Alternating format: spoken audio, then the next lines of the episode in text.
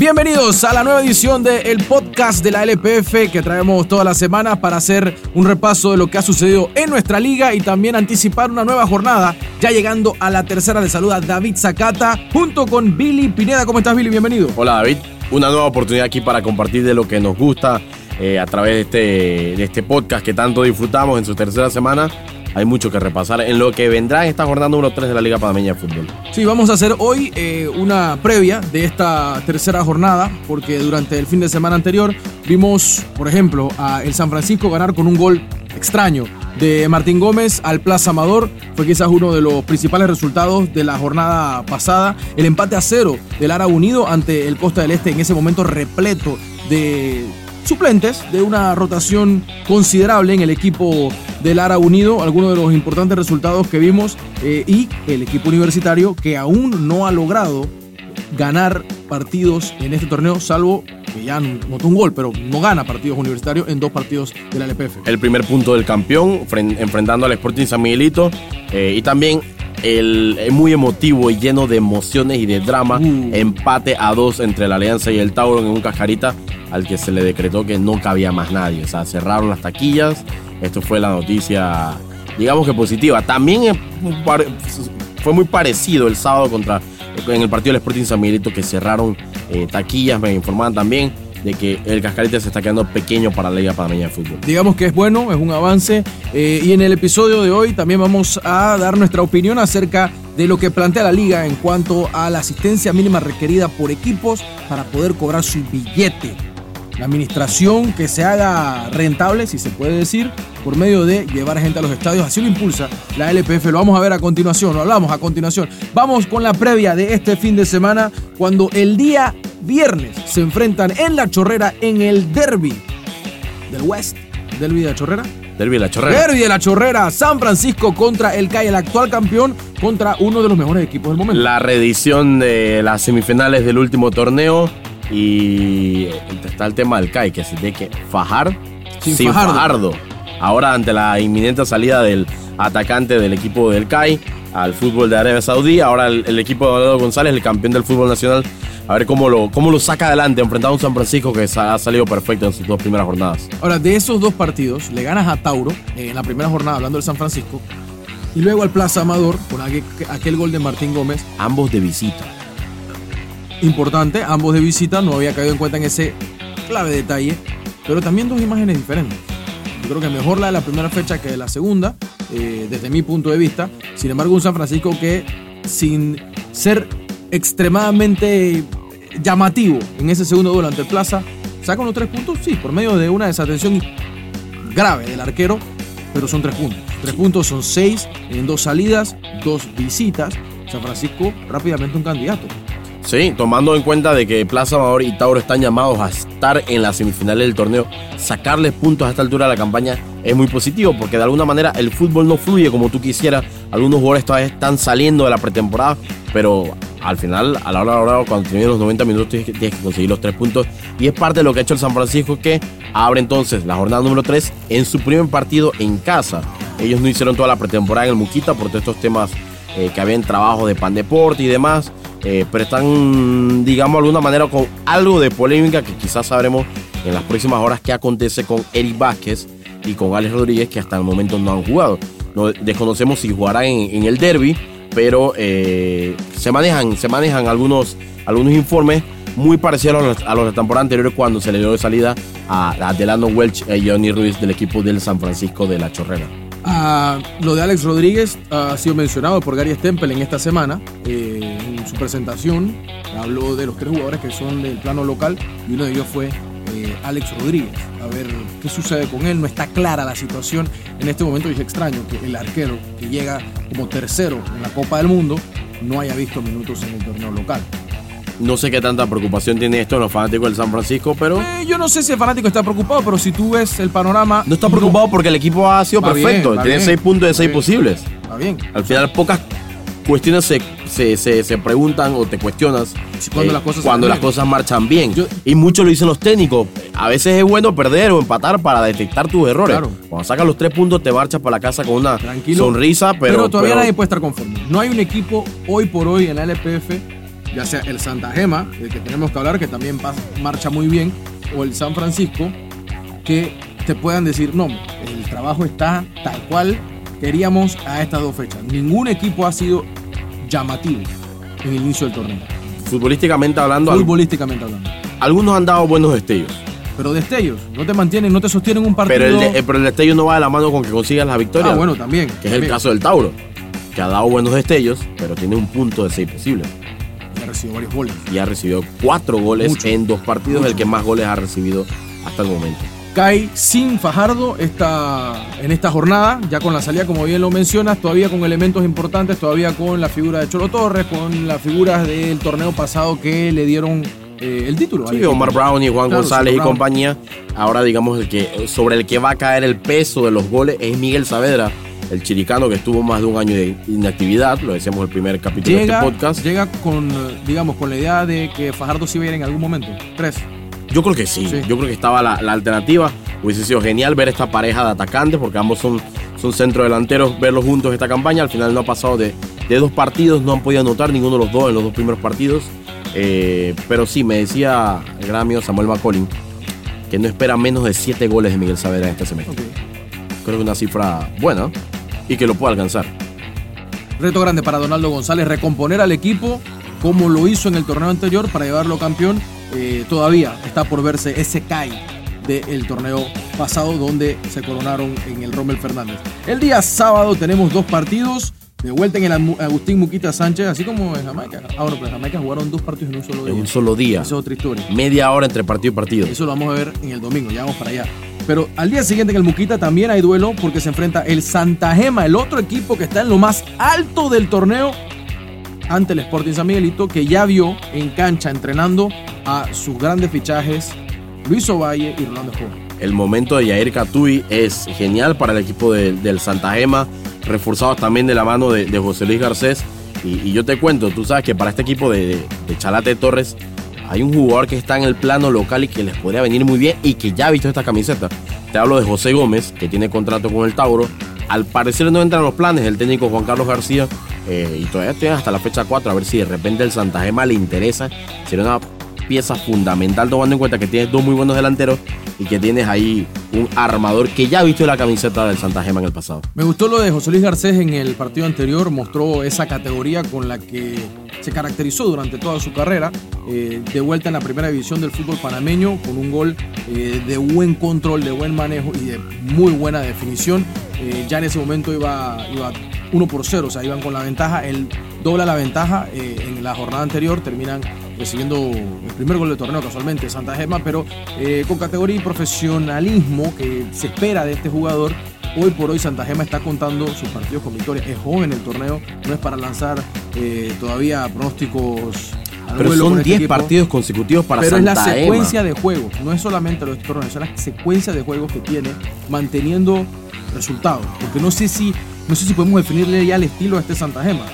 es un equipo que se define por ser defensivo, de cuidar el arco, eh, de mantener el orden. Creo que es lo que más percibo en el equipo de Chalate Torres, que en efecto. O sea, cuando vemos, hablamos de Santa Gema, para definirlo es inmediatamente defensa. Es un equipo que sabe defenderse muy bien. Te recuerdo un partido que venció 1 por 0 al Tauro en el Rommel. El primer gol lo consiguió al minuto 2. Fue capaz de sostener 88 minutos. Desesperó a Tauro en el Rommel. Entonces, estamos viendo un equipo que sabe defenderse.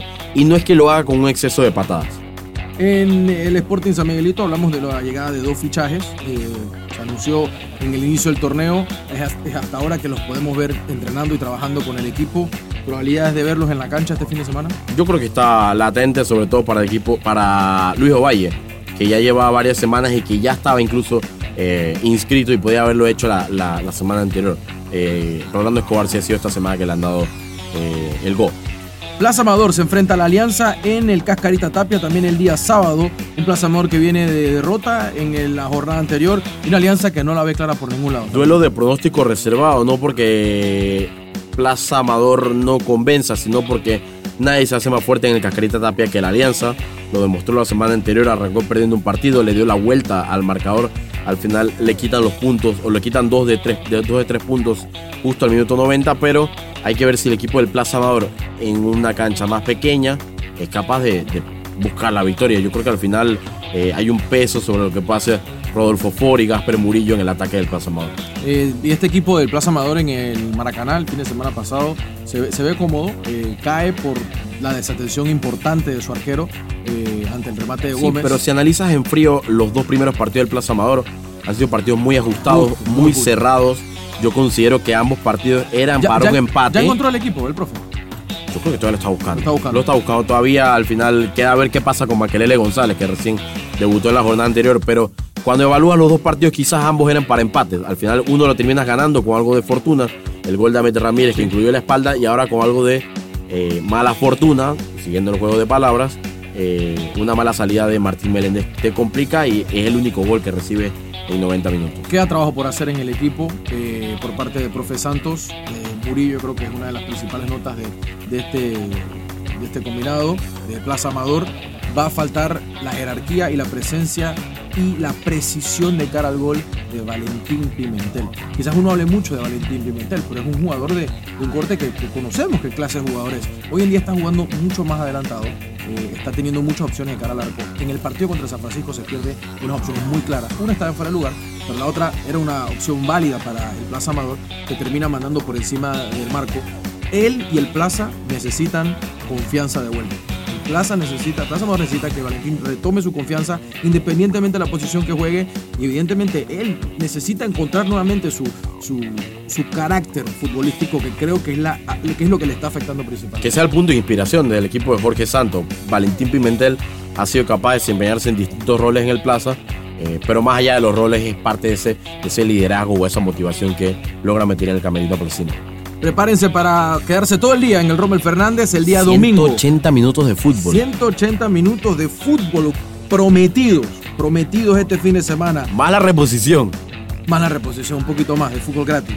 A las 3 de la tarde, el universitario, sin ganar todavía en el torneo, se enfrenta al Ara Unido que viene de clasificar a la próxima ronda de la CONCACAF de Campeones, tal como lo hizo su rival, el Universitario. Estos dos equipos que están representando a Panamá en la Liga CONCACAF se enfrentan el día sábado, eh, perdón, domingo a primera hora en el Rommel Fernández. Ara Unido debe volver a la rotación, eh, o sea, salir de la rotación que vio en la semana 2 o en la segunda fecha para volver a su equipo habitual en esta jornada y la probabilidad de ver los primeros minutos en cancha del EPF a Blas Pérez. Universitario le toca salir de, de su estadio, que para este torneo es el Maracaná, jugará en el Rommel Fernández, entendiendo que hay eh, otros compromisos en el estadio, y con días de ventaja, porque recién jugaron el, el día martes, mientras que su rival Árabe Unido jugó el, el jueves por la noche. Con viaje. Esto influye mucho. Aparte, Árabe viajó, Universitario no viajó. Universitario estaba en Costa Rica, que apenas un vuelo de, de una hora, pero de Kingston a Panamá sí Eso, son eso, po- eso, poco la- más de dos horas y media, así que dos horas ahí, así que toma un tiempo para, para el árabe. Los Así- amigos universitarios jugaron en Muquita. Esta jornada. Juega en Muquita. Sí, ellos fueron hace una semana a Costa Rica. Esta semana jugaron aquí en el Muquita. Con el tranque es prácticamente Con lo el mismo que el viaje, lo mismo que el viaje de Costa Rica. toma el mismo tiempo de, Bueno, yo creo que lo quieres decir por esa línea. de Panamá a Sí. San José en avión que de Panamá a la Chorrera en carro. de La chorrera de Panamá, te puedes hacer los 45 minutos eh, que haces a Costa Rica. Vamos a llevarlo por esa Ok, línea. listo. Juegan entonces a las 3 de la tarde en el Rommel Fernández. Necesita, ya anotó, universitario, pero necesita ganar. El Árabe Unido. Pero, pero ganó afuera. Ganó afuera Pero no gana en la liga, Billy. ante, rivales, ante un rival de menor jerarquía. Y era importante y la superó bien la prueba el equipo universitario. La liga es joven, pero cada jornada que pasa, miras atrás y son esos puntos que se te quedaron que te van a hacer falta al final. Muchos han hablado, algunos técnicos, de la importancia de clasificarse de primero o segundo. Para hacerlo tienes que ganar desde el inicio y evitar esta suspicacia y estar buscando puntos en las últimas jornadas. Al final queda en la mano de Sergio Moreno y compañía que, puedan sacar un resultado positivo ante un Árabe Unido que sí, tiene ya de la mano a Blas Pérez, pero cada vez eh, a Raúl Peñaranda y a Faber Gil entrando más en el sistema de juego que está buscando el técnico eh, Carlos Ruiz, buscando alternativas en la mitad de la cancha. Tiene muy buenos jugadores de buen pie. El caso de Chinto Pereira y Pibe González que están pasando un buen inicio de campaña. Todavía no es un gran, gran momento, pero sí un buen inicio Cañate. de campaña. Y Luis Cañate también está gustando mucho lo que está haciendo. Vamos a quedarnos aquí en el Rommel Fernández. Esperamos una hora, se acabó el juego. Usted va, se refresca un poco, regresa a su puesto o tiene que salir con, la, con el boleto nuevo. Yo entiendo que se puede quedar en el preferencial oeste, que es el sector que se le va a abrir O sea, si tú entras a tu primer juego, te quedas ahí. Te puedes quedar ahí. Te puedes Te puedes quedar ahí. al- ¿Y puedes entrar temprano del otro lado? Entiendo que te tienes que quedar donde estás. Ok, pero puedes entrar temprano. ¿Sí? O sea, yo voy a ver Costa del Este Tauro, pero llego a ver el árabe universitario. No, no vas a entrar al este. Creo que te toca entrar al oeste. al oeste. Creo que al principio el este simplemente no se va a abrir. Ya veremos cómo se da Ya todo veremos cómo se maneja la logística. La logística de doble partido lo hicieron internacionalmente en Jamaica en esta semana. Ahora nos toca hacerlo en el plano local. Eh, y el Costa del Este también, otro equipo que no ha, no ha estado eh, viendo las cosas de la manera más clara en este inicio de torneo. Se enfrenta al Tauro Fútbol Club, que también tiene un solo punto hasta el momento. Tiene casi, o tendrá casi 9, 10 días Costa del Este sin jugar un solo partido, a diferencia de, de Universitario, de Tauro y de Árabe que juegan los tres el domingo.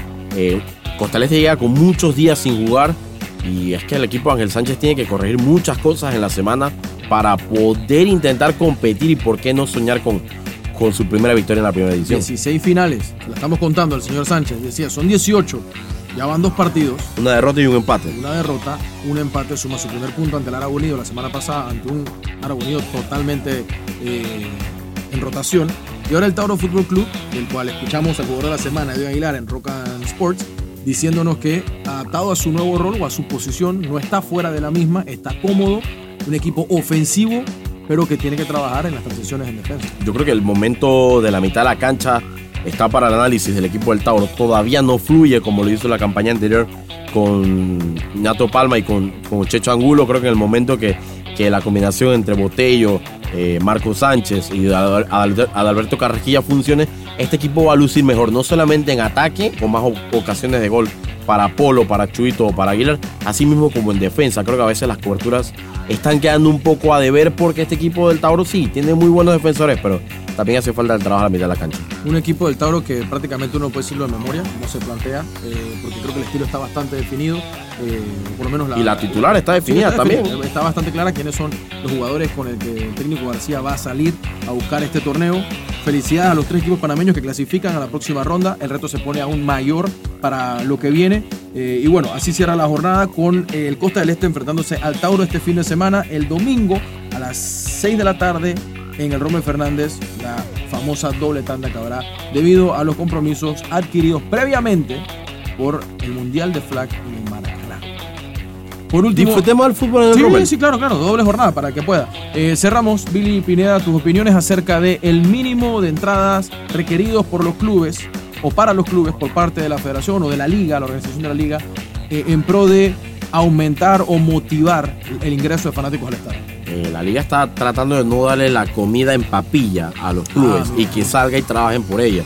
Pero de una manera es, listo, yo te hago la operación del partido, pero para que tú recibas taquilla, te toca traer gente, te toca trabajar en el mercadeo, en la semana, buscar a los fanáticos y que vengan al estadio, porque al final el trabajo es principalmente de, de- de los clubes, de que, de que los aficionados vayan a cada partido, es de, es de los clubes, de que ellos enamoren a, a- allá en el caso del Santa Ema, el pueblo a Raiján, el Tauro a Pedregal y así sucesivamente. Creo que de esa manera proponer un punto de equilibrio para que la operación sea exitosa es genial y más si luego te, te terminas llevando a la taquilla. Respetuosamente lo digo, es aquí donde uno se da cuenta cuáles son los cuatro grandes del fútbol panameño. Y lo digo respetuosamente, porque Árabe no creo que vaya a tener problemas para cumplir con su mínimo en Colón. El San Francisco debe cumplir con el mínimo en la chorrera, aunque he escuchado de la voz de algunos fanáticos que dicen hay que reactivar a la gente. Plaza Tauro y Plaza han tenido un inicio tienen genial. problema, no tienen problema. Los dos primeros partidos fueron en casa para ambos Incluso con los resultados que han tenido, que no es que pasan todo contándolo con victorias, no creo que vayan a tener problemas, creo que van a demostrar la capacidad de su afición, entendiendo que en, en Colón eh, las dimensiones son otras para, para poder llenar gente. Yo espero que cuando llegue el capítulo 19 de este podcast. Ajá. saquemos la listita y Veamos de nueve partidos con cuántos cumpliste.